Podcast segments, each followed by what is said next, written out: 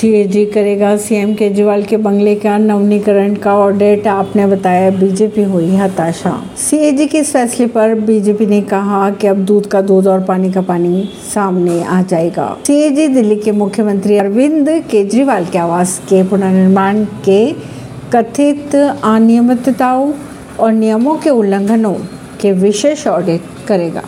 गृह मंत्रालय ने 24 मई को प्राप्त एक पत्र पर गौर करने के बाद विशेष कैग ऑडिट की सिफारिश की थी। साथ ही उन्होंने ये दावा भी किया है कि पत्र उपराज्यपाल कार्यालय से प्राप्त हुआ।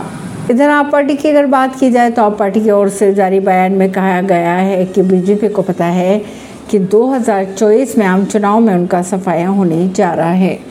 ऐसी खबरों को जानने के लिए जुड़े रहिए जनता से रिश्ता पॉडकास्ट से, परवीन नई दिल्ली से।